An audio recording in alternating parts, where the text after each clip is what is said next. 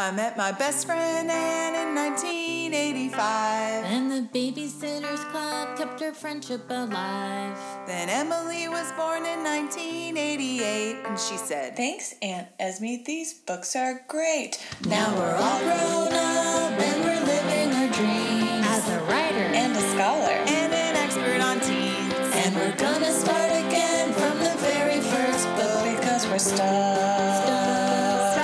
stuck in Stoneybrook. Welcome to Stuck in Stoneybrook, a podcast about the Babysitters Club. Today we're discussing Book 45, Kristy and the Baby Parade. You guys like parades? No. I like a parade. I was kind of hoping this was a metaphor. Mm, No, it's not very- a literal parade of babies. Yeah. yeah, I don't know. You like a parade, Ann? I like a good parade. I don't like the crowd of parades, so I'd Mm. rather just watch it on TV probably. Mm. Or or maybe be in the parade. Yeah, I like being in a parade. We used to be in a lot of parades in high school. Yeah, I didn't like Hmm. that. Marching bands. We had to wake up we had to wake up really early and then march around playing instruments, which really doesn't sound very fun. and those band moms would yell at us and come around with like a chopstick and a bunch of Aquanet to get your hair up in the shako. Is that what it was called? A shako? Yeah, that like tall hat. It's called a shako. Okay. Anyway, as interesting as this discussion is about parades, um, let's get on to our one sentence summaries. My one sentence summary is How did a bunch of parents allow their babies to be pulled along by Charlie in a shitty car? Very important question. I love how your sentences have become questions. Yeah. I don't know if you've noticed this. I know. I think trend. that's, that's like the third one. Okay, mine is the girls learn about babies even though they've been watching babies this whole time. okay. Uh, mine is a little bit more uh, of the the central thrust, so I think we have a good balance between the three of us, as is common. The club tries to build a float for a literal parade of babies, but they don't talk to each other, so they get mad. Hmm I mean, that is the whole plot. So at least you don't have to spend it. time Yeah. dilly dallying through the plot today. yep, that's pretty much it. Wait, this is also a book where we literally get a. Maybe I should back up and explain a few things. So maybe we should back up and tell you about the members of the podcast. I'm Emily Crandall, a feminist scholar. I'm a total individual and I like health food. I'm Anna Chikala, a freelance writer. I'm a mischievous pragmatist with a sweet tooth. And I'm Esme Schaller, an adolescent psychologist. I'm kind of bossy, but I have a big heart. If you want to learn more about us and how we know each other, you can check out our prologue episode. Also, please rate and review us. It really helps other people find the podcast on Apple Podcasts. If you have any questions, comments, or commentary about anything BSC related, you can drop us a line at stuckinstonybrook at gmail.com. You can also support us on Patreon at patreon.com slash stuckinstonybrook. And we have two new patrons to thank today, you both. Um, one is named Anne with an E. It's not you though, right, Anne? It's an it's an actual patron. Yes, it's not me. Fantastic. Pizza toast to you, Anne, and a pizza toast to Stephanie Jameson. Yay! Thank Thank Anne and Stephanie. Also, if you are interested in other fun 90s nostalgia, please give these people a listen. Ever sit up at night and wonder, does Britney Spears' first album still slap? Are Pop Tarts still tasty? Or why is Bill Murray in Space Jam? Hi, I'm Molly. And I'm Sam, and we're here to help. We answer all of these questions on the Hold Up podcast, where we revisit the things we liked as kids and see if they're still worth loving. Things like My Chemical Romance Sister, sister, and our dads. that one's a thinker. Listen to the Hold Up on Apple Podcasts or wherever you get your podcasts. Okay, so before we get into this baby parade, which we're really anxious to do, uh, I we don't know if the words baby and parade have ever said been said with such barely contained disdain. Baby parade. yeah. I mean, if it was like a bunch of babies who could actually walk in formation and do stuff, that'd be pretty cool. But it's not that. That would be terrifying. Yeah, the picture is unsettling. Yeah. Like little babies doing color guard. And oh god. Uh, no, I hate that. I hate that more than I hate. I like, hate it a lumps on lot. a float. Yeah. Yeah. This Yeah. this yeah, that's really Fine. upsetting. And don't make this. it's kind of a, like a Halloween Halloween movie, like the baby Yeah. parade. What happens in the horror movie Baby Parade? Oh God, I don't know. Uh, I guess people's actual babies must get possessed or something, right? To to give them those powers. And so like your your own baby turns against against you, but I don't know why it's a parade. Yeah. maybe they have to go get trained, like maybe it's like Nazi formations. well, and also aren't most horror films like the thing that's horrifying is a sort of metaphor for something about like humans that are horrifying? Like what's the metaphor for possessed babies? or oh, of Yeah. possessed babies rather. What is that a metaphor Yeah. for? I don't know. Capitalism? Well, okay, fine. I, I feel like capitalism is always the answer. yeah. Okay, so before we get into the baby parade, we got a couple of great listener letters. Should we maybe read one? Yeah. Okay, so this one is from Cynthia. She says, Thought you all needed to know this. I'm not sure who else to tell. I've been reading the new Hayley Mills autobiography. Wait, I really like that. I know. I'm not sure who else to tell. It's perfect. Very strong start. Yeah. Great. We're Uh, always here for any time you need to tell people random things. Yeah. Um, I've been reading the new Hayley Mills autobiography, and I thought it was funny that it came out right about when you released your Parent Trap podcast. Um, it must have Bo- been bonus some- episode on Patreon, everybody. Yes. It must have been something in the zeitgeist. I haven't listened yet. I'll join you on Patreon soon. But hmm. imagine how pleased I was to read about Hayley getting her first period during a crucial scene on the set of her most iconic movie. oh, Wow, I didn't know that. what? I'm glad Yeah. she told us. I know. I wanted everyone to know. That means us. Cover your eyes and ears if you don't want to know anymore. It happens during the isolation cabin scene at the Parent Trap. Wow. Can you imagine looking back at your life and realizing that you got your first period during a major coming of age movie moment for yourself and women around the globe? Some kind of symbolic destiny? I mean, most women just quietly got theirs on a Tuesday or something. Your friend and librarian, Cynthia. Quietly on a Tuesday. Yeah, God. it's kind of amazing. I uh, we have the actual excerpt. Do you guys want me to read you the uh, excerpt in Hayley Mills's words? She Sent us a link. So she says, "We were shooting the scene where the two girls are in the isolation cabin, an important scene with lots of switching roles and changing wigs. Oh, we know that there were wigs, Hayley. Um, the set was small and hot and very brightly lit. The camera crew, most of whom were men, were right on top of us. I was sure everyone was staring at me, that they knew there was something different, and they could see that there was something odd about my shorts. I waited for a murmur and then the laughter and began to feel acutely self conscious, something I'd never felt before in front of the camera. It was agony. Thankfully, my mother had given me the appropriate equipment to deal with the situation. It was very uncomfortable and felt like a plank of wood between my legs. I was appalled. I can't do this, I told her anxiously. I'm wearing tiny green shorts. It will show. You'll be fine, she insisted. Just remember to keep your legs together. How on earth was I going to do that? The scene involved a lot of jumping on and off of the camp beds. I tried not to be self conscious, but I knew that the camera heightens everything, and I mean everything. Every pimple is 10 times the size on the big screen. Somehow I did manage to keep my legs together, and I found a way to more or less levitate off the bed. The day seemed to last forever. When the studio finally rang, the studio bell finally rang, I couldn't wait to escape. Yikes. Yeah, not fun. I feel really bad for her. And I actually think I remember what she's talking about. Like when she gets off the bed, like she pushes up with both hands and sort of hops off of it instead of Mm. like stepping off of it. And now we know why, because she had like a Mhm. giant 1960s pad on. Yeah. Ugh. I mean, do you guys think this happened to Lindsay Lohan? I don't think so. So I feel like this might make the 1961 Parent Trap better. I'm not interested in this conversation. Ah, thank you for writing, Cynthia. That was fantastic. Yeah, man. Wow. What a story.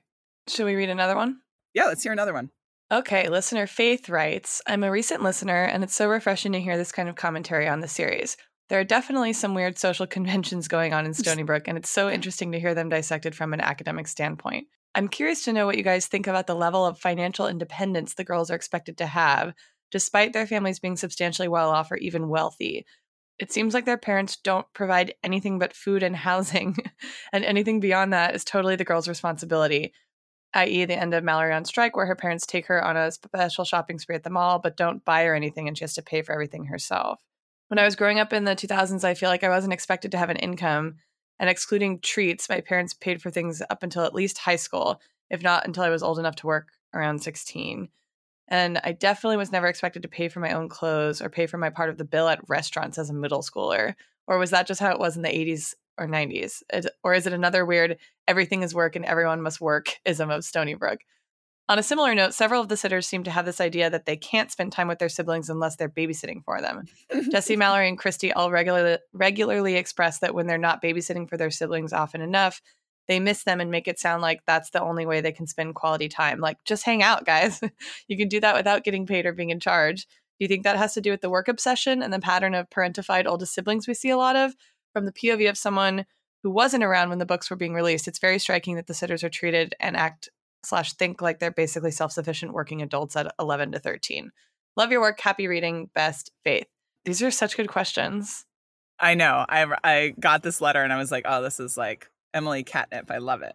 Yeah, I mean, I don't know. I guess I think middle school does seem a little bit young to be fully financially responsible for everything aside from the whole the groceries that are bought in your home. Like, Yeah.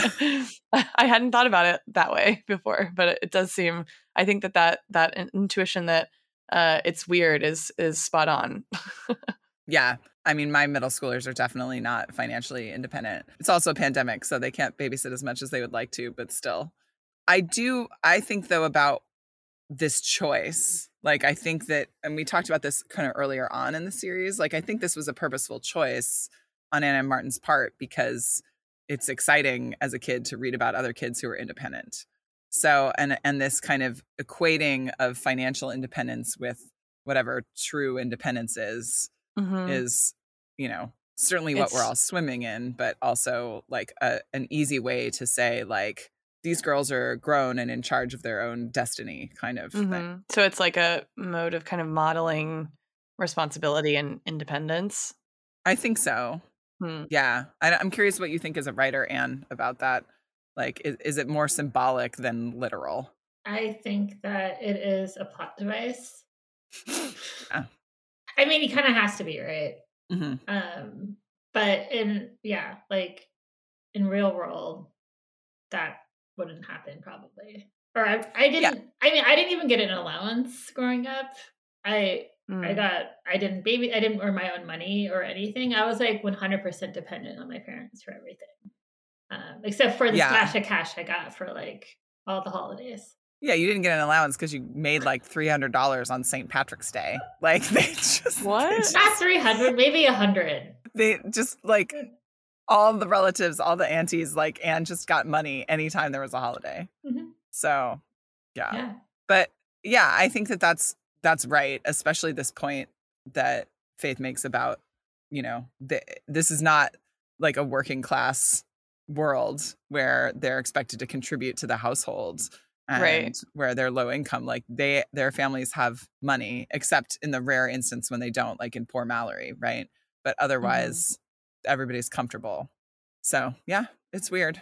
It's the work society, man. Ugh. So tired of working. They don't really hang out with their siblings though. That's pretty funny. I, I Yeah. hadn't noticed that before. That was a very good insight, Faith. Like it didn't Yeah. occur to me. Yeah, it's pretty messed up. but I guess they're so busy working. It's true. They're working with so many other families that that's when they get the time. Yeah, Yeah. that their their potential time with siblings is being intruded upon by their job. So th- Yeah. the job is when they have to make time, I guess. Yeah, it's kind of fucked up. Yeah. Well, I'm wondering, didn't I don't remember the right term, Emily, but don't you have a friend that studies um care work and like care ladders, like the phenomenon of like Care chains. women care chains yeah women having Mhm. to go care for other people's babies and get somebody else to care for their babies and all of that this is just like a middle school version of that Mm-hmm. yeah Yeah. we gotta have that friend on at some point Yeah, Rachel would love to. awesome Mhm. all right should we talk about this book Do we have to? yeah. I, I i i think there's some interesting developmental psych stuff about babies. I'll start i'll start there before we get into just the like social weirdness of having a literal baby parade. Because the book doesn't start out as weird. It starts out the, the premise is that um the preziosos now they have baby andrea right? And she wants she needs uh, mrs prezioso needs a regular sitter a couple days a week for some volunteer thing she's doing at the preschool and she wants to pay for one of them to take an infant care class, um, which is a thing that a lot of parents like. And so then, th- but then they all decide to sign up for this infant care class, which, as Emily astutely pointed out in her one sentence summary, they've been taking care of a lot of infants and maybe they should have taken this class before. But so it goes. And I, I think that that's just a little bit of an excuse for us to learn some facts about babies as the Well, yeah, obviously. as the But- babysitters are learning some facts about babies. That's ostensibly like the whole purpose of this book. And so Yeah. there's like a non plot Yeah. that's just like, here's how to care for babies. And it's like, okay. Yeah. So there's a lot at of least dressed it up a little bit. Yeah. Well, there's a parade. Um, there's a lot of babysitting of actual babies. But it's just like a shame parade. it is a shame parade. So true. Was this Ah. book? This book was ghostwritten, right? Yes, this is an Ellen Miles book. And Ellen Miles usually does the mysteries, which we kind of enjoy. I think that it's because there's no mystery, she's a little joyless. I mean, That's there is a mystery. hypothesis. Why they have a baby parade? Yes. Fair enough. It's not spooky. But it's never solved. Oh my gosh. Well, there are a couple things. So they take this class, and then Kristy and one of the dads like win the class. like they do the best on the written exam and the practical exam, which is also just hilarious. Super Um, weird. But um, they, there is some stuff that's sort of out of date. So, um, particularly in the 80s and 90s, there was a lot of research on colic. Have and I know Anne, you didn't do much babysitting. Emily, have you sat for a baby with colic before? Nope. Um, yeah, mo- I mean most most times they're not. There's not often because it's so early. You may not be doing the sitting. Then it's you know usually more of a impact on the parents. Um, but so the colic is defined behaviorally. Um, it's they used to think in the 80s and 90s it was related to digestion or gas. Um, there's not actually much data to support that. There's not. We don't really know what causes it. Um, and so that's said very definitively in this book. Like some babies have a hard time digesting and then they get colic, but that's not necessarily true. Colic can come from a bunch of different sources, but it's just defined by from around six weeks to around three months old. If the baby cries for three or more hours on three or more days for three or more weeks, that's the definition of colic. It's like three by 3 Mhm. um, which, as you can imagine, is a lot of crying and is Mm-hmm. very, very stressful. And this is crying, you know, in the book in the baby care class, they talk about, oh, well, you know, what do you think the baby needs? Like, should you feed them? Should you change the diaper? Do they need to be rocked? And, you know, parents of kids with colic, no, I'm sure we have some listeners that went through this. You can do all of the things and the crying still goes. And it's usually like a really strong crying. It sounds like the baby might be in pain. They're like very unconsolable. Oof. Um, yeah. So it's really, really hard. As you might guess, the problems associated with it affect parents, especially Yeah. mothers, because mothers tend to be the ones with babies at that time. Um, though, of course, that's not the case 100% of the time. So it's associated with postpartum depression and, you know, other poor like health outcomes from others because they're literally walking around. It's very, very stressful. What's interesting about it is that it doesn't really have long term associations for the babies. And there's no difference. There's been lots of studies looking at like why do some babies get colic and some babies don't. There's no difference on biological sex. It's equal in assigned female at birth and assigned male at birth. There's no difference in preterm or full term babies. There's no difference in breast milk versus formula. So, anybody out there with a formula fed baby, don't let people convince you that it's because you're not breastfeeding that your kid has colic. And it doesn't seem to be related to temperament. So, we have a lot of research on kind of just like early pieces of personality that seem consistent for kids throughout life, like their level of activity, their level of distractibility, how they approach things. There's kind of nine dimensions. And having had colic doesn't seem to be related to that, but it is related to these more stressful outcomes for parents. And then there's a, I found one Swedish study from about 10 years ago showing that kids who had colic as babies were more emotional as toddlers and preschoolers. So they expressed bigger emotions and tended to have you know more tantrums but not in a way that like necessarily interfered with the rest of life which is really interesting to me anecdotally so this isn't a study but you know i work mm-hmm. with teens with really big emotions and the parents often tell us that they had colic as babies. Interesting. and again just anecdotal correlational but that was not surprising to me. So it may just mm-hmm. be like a you know related in some way to a deeper emotional experiencing which is not a dimension of temperament So it's not so often that you know because anna martin does her research it's not so often that we get like a you know a psychology like a development lesson that is just wrong but yeah. this is not our understanding of colic anymore Yeah, I feel like most of the babies I ever nannied for were pretty chill. yeah But also, I think one of the reasons I was a good babysitter for infants is that crying doesn't stress me out. yeah I, have some friends who had a hard time watching infants because they would get really anxious or stressed when the baby was in distress.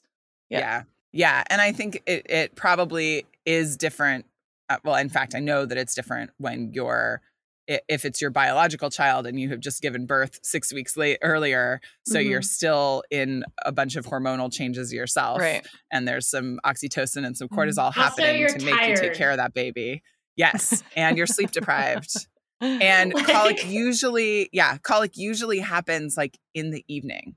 So you've been up all Mm. day taking care of the baby. It's usually like 5 to 8 p.m Oof. you're like dead on your feet. It's really awful.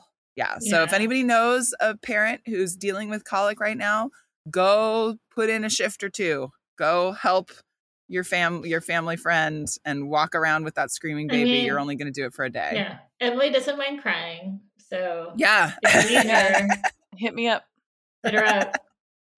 You can write us at stuckinstonybrook at gmail.com. Subject line We need Emily. Emily, help. Emily, come walk my colicky baby. Mm. yeah. I mean, the other thing that I will say in terms of tips for parents is that it, it does just go away on its own. So like it's an mm-hmm. awful time and then by the by 3 or 4 months it goes away. Now, I know that's like a long time, right? Because that means you're dealing with 6 to 8 weeks of this 3 times a week.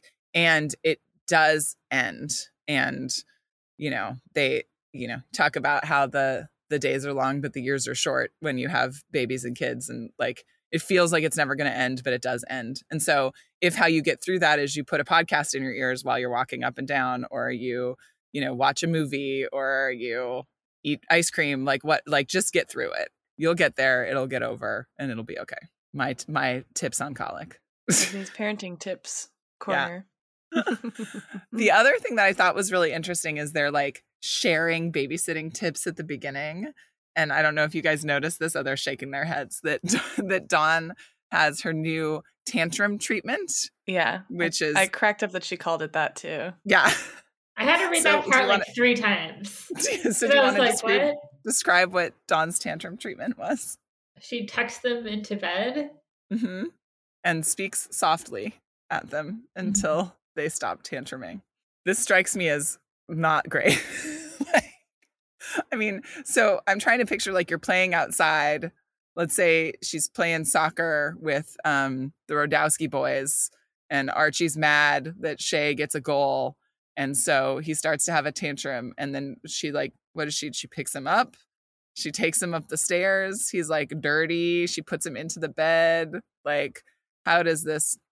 I don't want to say it would never work because, like anything behavioral that you're trying to do with kids, it depends on context, right? So, if it's that the kid is really tired or that the kid feels like they haven't been listened to, then this could work.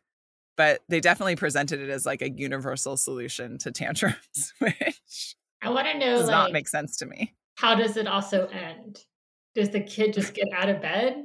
right okay now you're it sounds a little bit like dawn's cult like now now you've Mhm. now you've now we've had our soothing conversation and we can go back to the soccer game archie yeah Maybe she learned Yeah. this from We Love Kids. yeah sounds like a we love kids club tactic Mhm. all right so those were those are my developmental psychology thoughts emily there were there were some What? dads finally in this book kind of like a couple. There's a hot dad. Hot dad. That's the weird part. Kristy, like Kristy's, like really into the dad Don, who's running the baby class, and like says presumably they all have a crush on him. And then when she meets his kid, she's like, "Oh, never mind, my crush is over because now I picture him as just a dad." And I was like, "The fuck." That was That- confusing to you? It just struck me as weird. Like, Oh, because she's also a kid. So like you're like I don't know. I thought everybody's dad was kind of gross when I was a kid. like I thought it would be fun to yeah, first, like maybe cast him, cast this couple, Mm. because I mean they could be like 25. He could look be pretty young. He's not, you know. Well, she said that he's younger than Watson, but older than her teacher, Mr. Right. Fisk, or whatever. so maybe or like maybe the age of their teacher, who's like probably in his 20s. I don't Yeah. know. yeah, maybe late 20s, early 30s. yeah. It's Yeah. like when you're when you go to college and you realize that all of your high school teachers were like five years older than you. Yeah. what? Yeah. Except was, the ones that were old. Yeah. I was thinking a Paul Rudd type person. Mm, Mm-hmm. mhm. Sure. Not 29, but Looks well, 29. 29. Wasn't there wasn't there like an internet quiz where you had to guess if it was Yeah. which photo of him he was older or younger? Didn't yeah, you do like was embarrassingly well on it? I did. Yeah. I like how part of my Esme. Esme took that quiz and now like someone has her information is going to steal all her money. She doesn't care it's worth it. Yeah. Worth it. Worth Okay, so you think he's like a Paul Rudd, like, yeah. yeah. Like cute, not dangerous, like more Yeah. boyish. Mhm. Mhm. Yeah, I mean, and he seems. I thought it was cool that he is like, kind of co-teaching the class and that he does a Mhm. lot of the substantive lifting. It, it appears from the kind of short vignettes we get about the- Yeah. what the class is like, and I think that that's cool. It's like the, you know, one, we don't really see much dad parenting, especially for the younger kids. Absolutely. Well, and Um, I also liked that that was part of why Kristy had a crush on him, I think, even though once she saw his kid, but like I liked that like Kristy respects knowledge about caring for children, right? And so there's this cute dude and then he's like telling him what to do. So for the I do wonder weeks though whether it doesn't veer into that territory of like valorizing something that should just be taken for granted, Oh, right? yeah. Like you know, Mhm. and when when you, all the think pieces about how you know dads are caregiving and the sort of l- social lauding that happens for a task that women are just presumed to be responsible for and never get credited for Yeah. doing, right? And so like I wondered if that didn't veer into this territory a little bit like oh wow this is so cool a guy taking care of or who knows so much about kids and is teaching us about it and then like oh but then i i guess he's not this like is 1991. I mean, yeah like yes, it should be differently and it's not. So Yeah. I don't want to punish Don for being way better than most of the men out there, you know? Like sure we do need to give more more praise to the women, but like I think we can recognize that he's doing something good and different. yeah i mean Yeah. you, you should care for your children Yeah. That's what you're supposed to do. That, that's that what you're Chris supposed Rock. to do Yeah. yeah yeah what a good babysitter he is well it, i mean it is kind of funny though because i wonder whether that's not the, the switch right that like at first she's like wow he's so knowledgeable about babies and she's like viewing him in under the rubric of babysitter and then she's like oh he's just a dad Uh-huh. Totally. yeah Yeah. and then there's just like a lot of baby crazy in this book it's like ooh young girls love babies and they're so cute and they're so sweet and i mean i i love a baby You but do love a baby. Yeah. Like, but i'm not like oh look at this little angel uh." I mean, you wouldn't say little angel, but you kind of love babies. yeah but i like to call them weird things you know not like super gendered cutesy things Yeah. like I can't tell if the girls were really being kind of baby crazy or if they were just like they just needed some weird pretense for them to have a fight about nothing. Like I the whole thing is very confusing. What is a baby Yeah. parade? Wow. Yeah. I mean, I just did a little research on it if you guys are interested. I'm just like, what the fuck is happening? Well, if you go on, if you read like her little Anna Martin's little like after Uh-huh. thing, which isn't in our books, but it's on the Kindle and on the internet, she talks about how um, there was a baby parade growing up that she went to or that she saw Oh, in, in Princeton. in like around um sea, like Ocean City or like Sea City. Oh. So I looked it up and it is in fact okay. It's Ocean so it's still going on. Um it's the longest consecutively run baby parade in the nation. They just had their 103rd annual baby parade. Oh my Um, God. So the the competition What? Yeah, the competition Listeners, we really got to do a behind the scenes share a video at some point because this is like Emily's face is like Okay. incredible. Well, check it out. So the parade competition is open to children from infants to 10 years of age. 10 is not a baby. No, but they call it a baby parade. Um, they parade down the boardwalk in decorated go karts, coaches, express wagons, and small floats featuring imaginative themes that range from nursery rhymes to Philly sports teams. The Ocean City Baby Parade was founded by Leo Bamberger, one of the organiz- organizers of Labor Day. It is now directed by Susan Canale, who heads a committee of 40 volunteers. Okay. Musical Okay, groups musical groups scheduled include the Pittman Hobo Band, uh, a high school marching band, the Atlantic City Bagpipers, Ah! features in the book, the Fred Hall Dixieland Band, uh, the Hype Guard Musical Marchers, and the Ed Coles Entertainers. Clearly, this is inspiration. Well, it's not I Love Lucy and it's not Mary Poppins. Yeah. That's so weird. Yeah, and then I did and then I did a Google image search and it's like cute.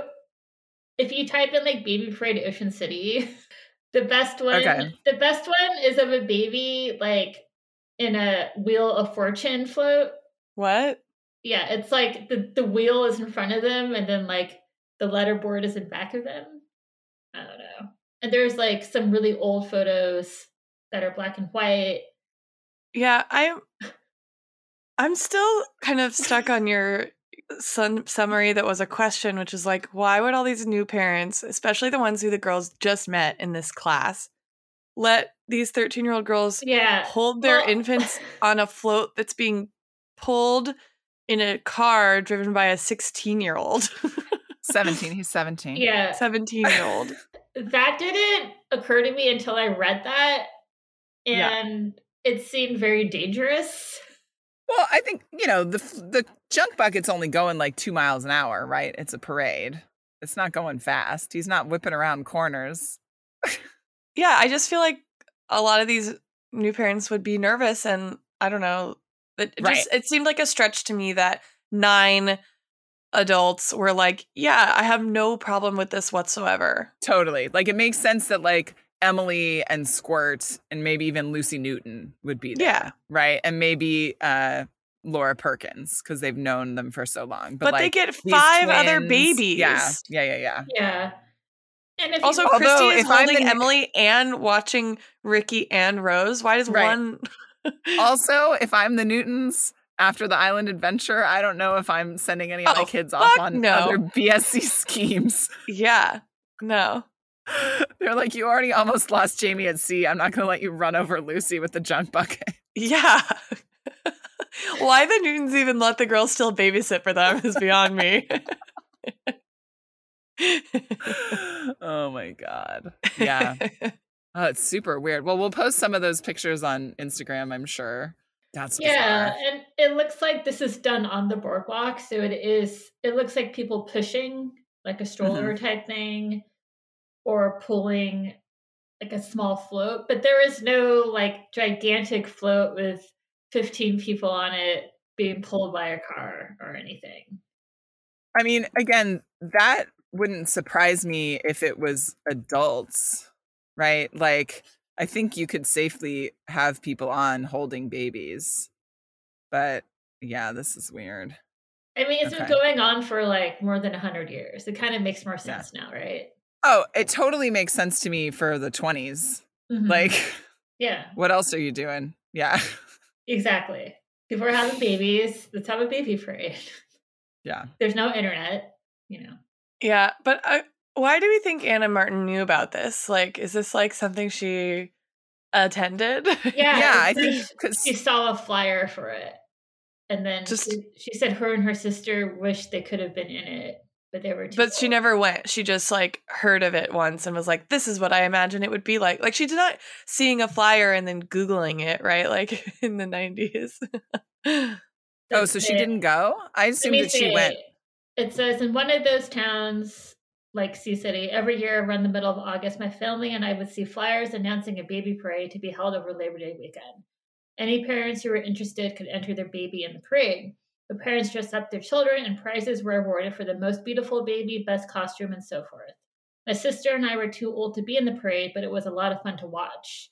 Oh, okay, so she did go. Who knew what a great story idea it would be? You never know where an idea is going to come from.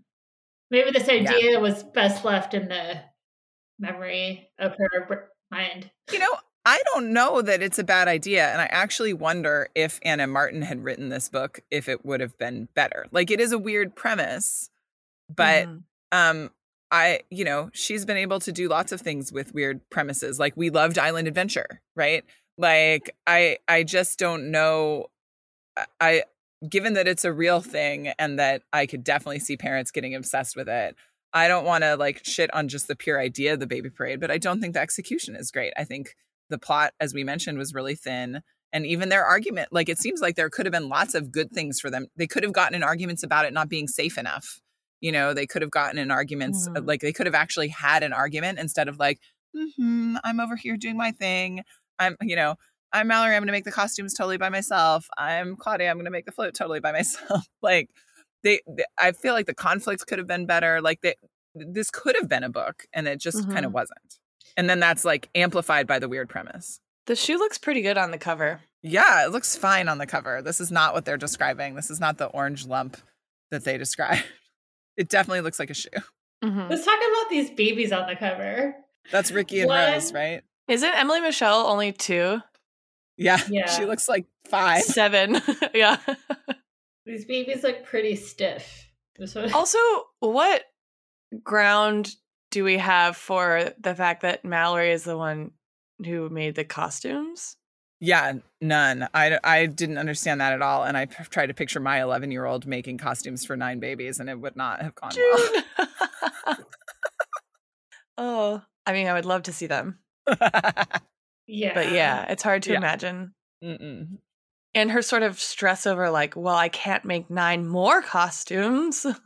Well, of course she couldn't. Like, well, I know, but it just struck me as a very like mature, a- anxious response, Mm, like rather than a, an eleven-year-old anxious response. right. Okay, right, wait. That makes sense. Also, on the cover of this book, you can see some of the crowd, and they're all like white men, like old white men. What, like, right? That guy's in a three piece suit. At the Yeah, and- parade. It's super weird. What is going on there? and they're all wearing like half of them are wearing like weird sports sunglasses. I don't know. I don't know. Yeah. Anyway. All right. Anything else, Emily? Um, I've forgotten. All right, Anne. Mhm. There were a lot of like random pop culture references in this book. Yeah, I think that when it's not an Ann M. Martin book, you tend to get more like current for the Mm. 90s um, references.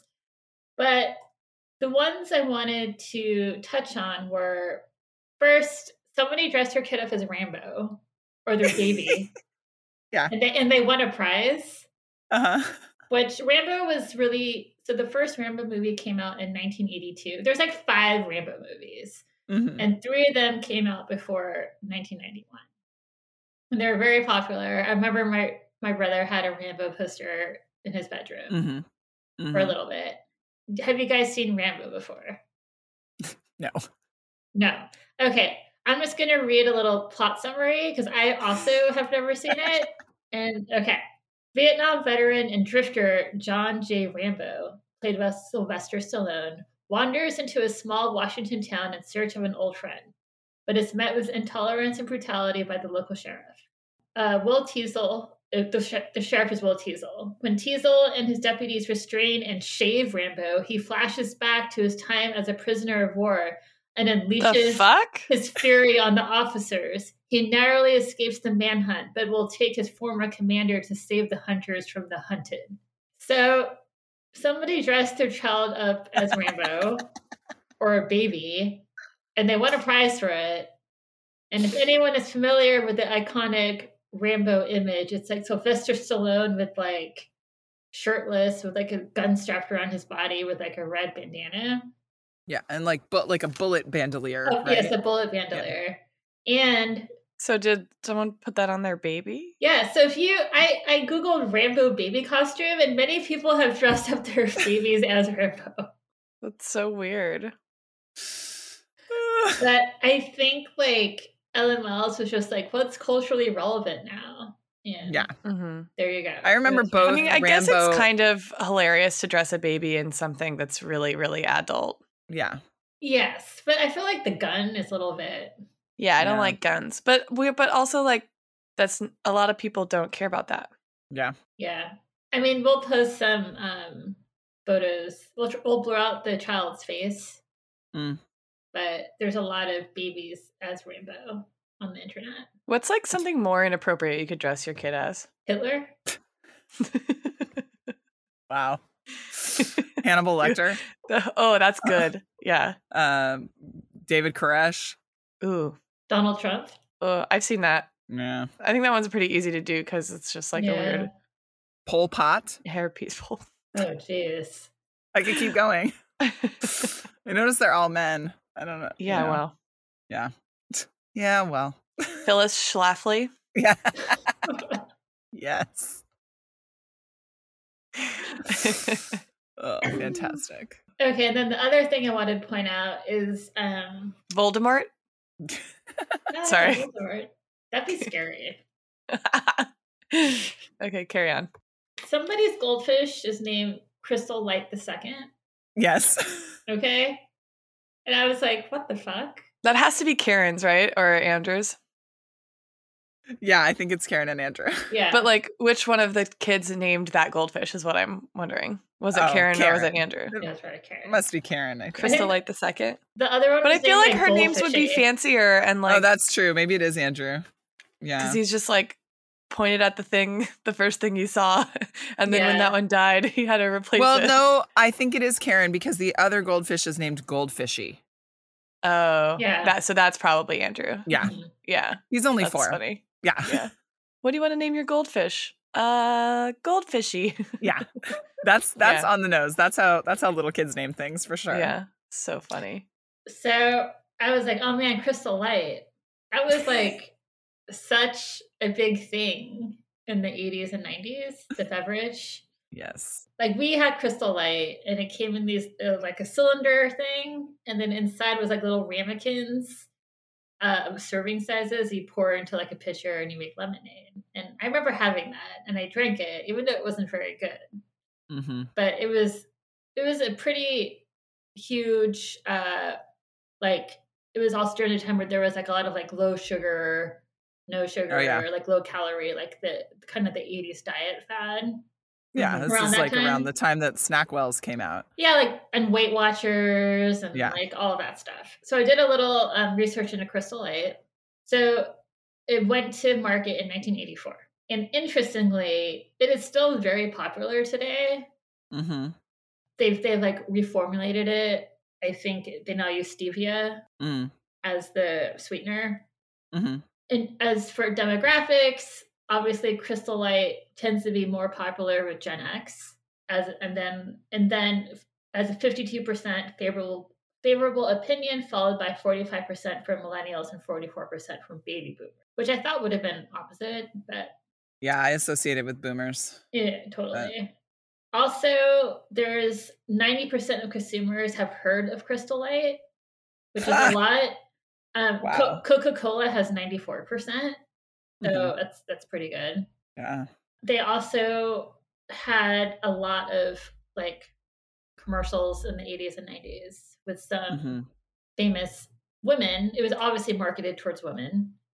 But what's interesting is that a lot of these commercials were about these women like being like strong, like exercising. drink? Yeah. So okay, they had so Linda Evans was was one of their spokespeople, and it showed her doing aerobics in a gym and drinking Crystal Light. Wait, what year is this? This was 1985. 85. Uh, Okay. Yeah. And then it showed her stuck in traffic in a limousine. In a limousine. I wonder if it had a horn Yeah. that played La Cucaracha. Yeah. So she was stuck in a limousine in traffic and showing her doing a variety of difficult stunts, ultimately ending up on a boat drinking Crystal Light. Um, and in 19, 1986, th- uh, their spokesperson was Priscilla Presley. Oh. And, and those commercials showed her practicing karate in a dojo while drinking Crystal Light. Listeners, the 80s were a time. I don't know if we Yeah. emphasized this enough. What year did the Karate Kid come out? Oh, I think 84? I want to say 80, mid 80s. Esme, someone look it up. While I keep on talking. 1987 uh, commercials featured Raquel Welch, and it Mhm. showed her singing and dancing. Heir to the Welsh's grape juice fortune? Sorry. I wish. Uh, I, I was right. Karate Kid came out in 84. okay, so that makes Mm, sense. Kar- So I bet Karate Kid 2 came out in around 1986, I would assume. I can go back to Yeah. my research. Um, so anyway, it shows Esme, all our these, research assistant, yeah. please. It shows all these like fit women doing something active, and at the end they're like, "Ooh, Crystal Light! What a thirst quencher!" Huh. hmm Yes, Karate Kid Part 2, 1986. Yeah, so that makes sense that she was. They showed her doing Yeah. karate because that was just kind of the trend there. Yeah. Interesting. And oh, one of their catchphrases that they said was, "I believe in Crystal Light because I believe in me." Which- I, wow. I feel like that I just remember that. struck me through the heart. I. should This whole time my you were talking, I was like, yeah. The whole time you were talking, I was like, there wasn't a jingle, was there? There wasn't a jingle, but there was a slogan, and that like hit the memory hole hard. But let's talk about what that even means. It doesn't mean anything. What does believing in Crystal Light mean? I don't know. Is it a, yeah, is it a religious society? Is it a why does Dawn's faith yeah. Tamper tucking treatment cult. Right. Yeah. I can't say those words in the right order. yeah what? Temper tantrum tucking treatment? Yeah, Yeah, she gives Yeah. him a little bit of Crystal Light before she tucks him in. Um, yeah, why does faith enter into it at all? I don't know. Oh, yeah. it's weird. And then I don't know if you guys remember, but maybe like a handful of years ago, there was a lot of clips of this uh, aerobics competition that was on like YouTube and like Instagram. It Yeah, was don't know what you're talking about. it was like these uh, clips of really intense aerobics choreography and stuff. I'll put it up. I'll put a link up. But so that was actually the Crystal Light National Aerobic Championship competition, which was run in for a few years in the mid '80s, hosted by okay, guess The same person who hosted the baby parade. Slim Peabody. no, Uh, Yeah. okay, mid 80s. uh-huh. Is it hosted by a man? yes. Obviously. I feel like you can get this. Okay. Like it like straight in the middle, like 85, 86. Yeah, I'll give you some other hints. Bob Hope. was was an actor on a sitcom. Okay. Is he still alive? You have something in common with this character as me. I do I do? with the character. Um it's Alan Thicke. Yes. What do you have in common with Alan Thicke? I, he plays a psychiatrist on Growing Pains. Oh, yikes. That's a bit I'm of a stretch, no? no, but I knew what she was going for. This is why Anne and I are good at games. she gets me. Alan Thicke. Yeah. It's amazing. That's pretty good. Good. I mean, I gave some Yeah. clues, but wow. No, I d- that was like my second guess. Yeah, It's good. yeah. All right. What it there were lots of snacks in this book, yeah. a lot Anne? of snacks. Some of them were actually in a meeting, and then Kristy mentioned a lot of them just describing Claudia, but I'll include those. Uh, I got Kit Kats, M and M's, Mm. Doritos, extra cheese. Extra cheese. hmm I think that was a short they said like the new extra cheese kind. So I Mhm. think it was short lived maybe. Yodels, whole wheat pretzels, ring dings, Pringles, barbecue potato chips. Maybe I'll eat some Doritos today.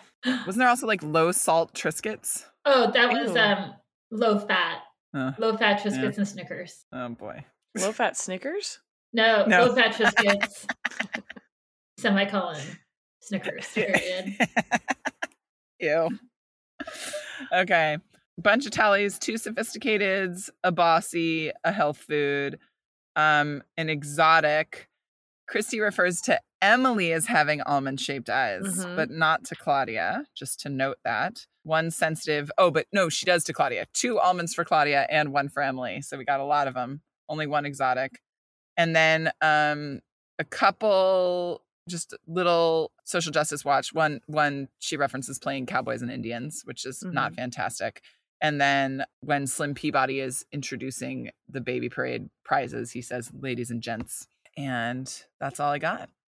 Yeah. What about weirdest lines? What do you all have? I had a couple that I thought were funny, but don't necessarily make good um, episode titles. I like when Jenny mispronounces gymnastics as gymtastics. Yeah, I thought that one was pretty good. that's pretty good. Um, and I also really liked the name of uh, Nina Marshall's imaginary boyfriend. It's Jimmy Tony, one word, no Yeah. space.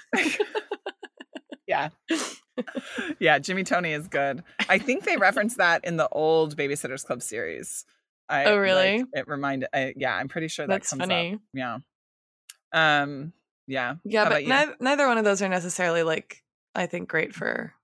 Um, Yeah, they're not bad though. They're nice and short. Anne likes it when they're short, so they don't make the font true. look weird. Yeah. How, true.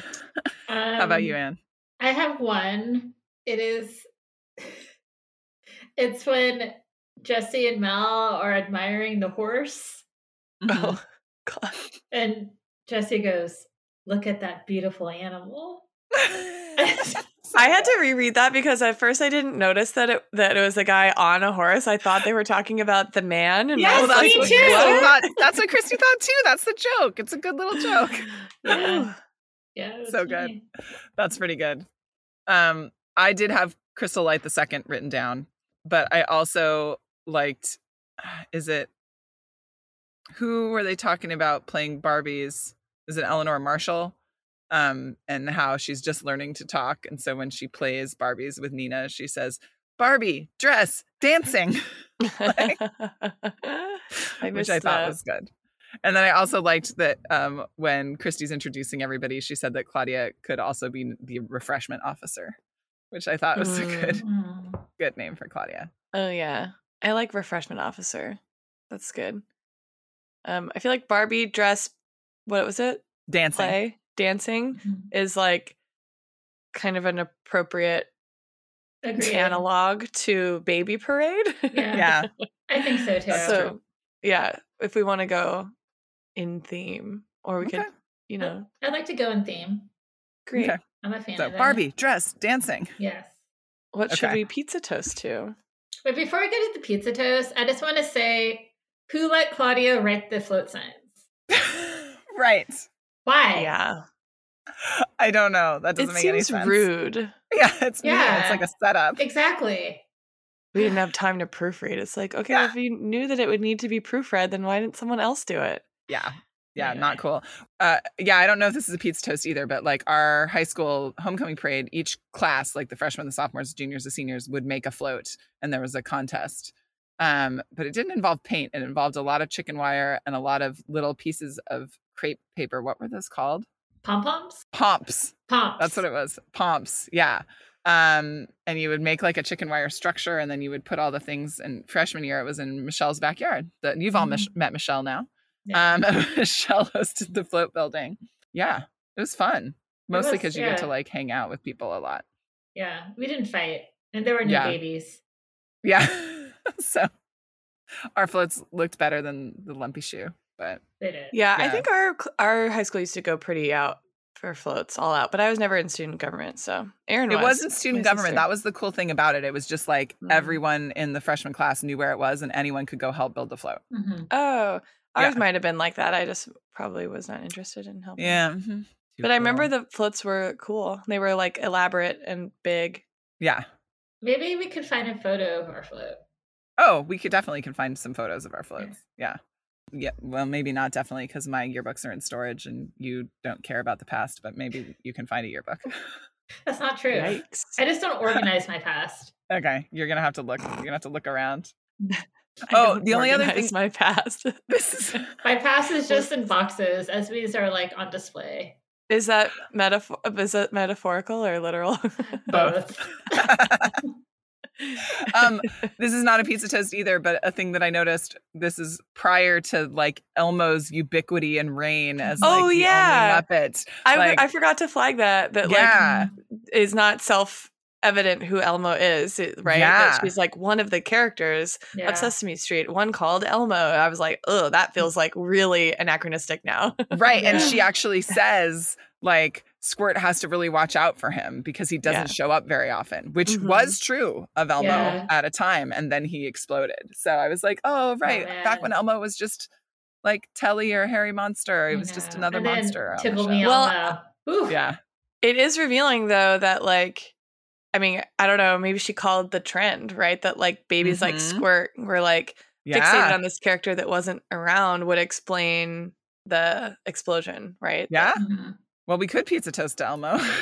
Oh, yeah. else? Yeah, Is that's there anything true. else we want That's pizza toast? Toast? Yeah. Okay. Great. A pizza toast to Elmo. Pizza toast to Elmo. to toast to Elmo. Man, Elmo. What a phenomenon. This episode of Stuck in Stoneybrook is now adjourned. Thank you to Ann M. Martin for everything. Stuck in Stoneybrook is edited by Emily Crandall. Theme song written and recorded by Gary Schaller, performed by the band Kid Kit. You can follow us on Instagram at Stuck in Stoneybrook or find us on our website, stuckinstonybrook.com. Need some books that we mentioned? Buy them from our bookshop and support both a local independent bookstore and your favorite series literature analysis podcast. Find us at bookshop.org slash shop slash stuck in Stoneybrook. Lastly, if you're feeling dibly generous and you want to rate and review us on Apple Podcasts, that would be super helpful. You're the best friends a girl could ask for.